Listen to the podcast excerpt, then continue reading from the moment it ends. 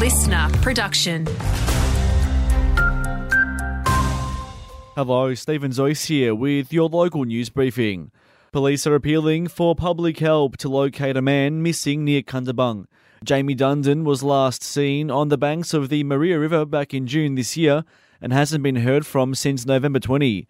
The 41 year old's of Caucasian appearance, around 160 centimetres tall, of thin build with long curly brown hair and brown eyes. Anyone with info is urged to contact Crime Stoppers. Well, the country's three largest telcos will begin shutting down their 3G networks from today.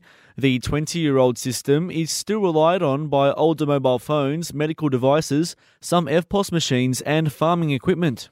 Take, for example, um, I don't know, like a large mining organization. They might have tens of thousands of devices and they pay a fee each month and they just work. It's pretty hard to go through all these devices and figure out what's using 3G, what's using 4G, what's using 5G. So there will be an impact.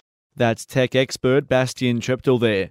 Vodafone will be the first to take their network offline. Telstra and Optus will stop operating theirs in June and September next year.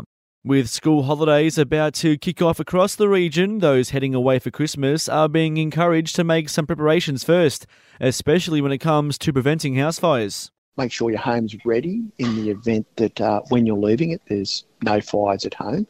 So turn unnecessary power off if not all power off. Make sure that you have got it clear or make sure you've left it in a clean and tidy condition, particularly if you're on the interface or where your backyard meets the bush. Adam Dewberry there from Fire and Rescue New South Wales. To sport now, and in cricket, round 11 of the Two Rivers League hits our pitches tomorrow, with Macquarie Hotel and Beechwood going head to head at Wayne Richards Park. Elsewhere, Wauchope and Leagues Longhorns and Rovers and Nulla will do battle in Kempsey.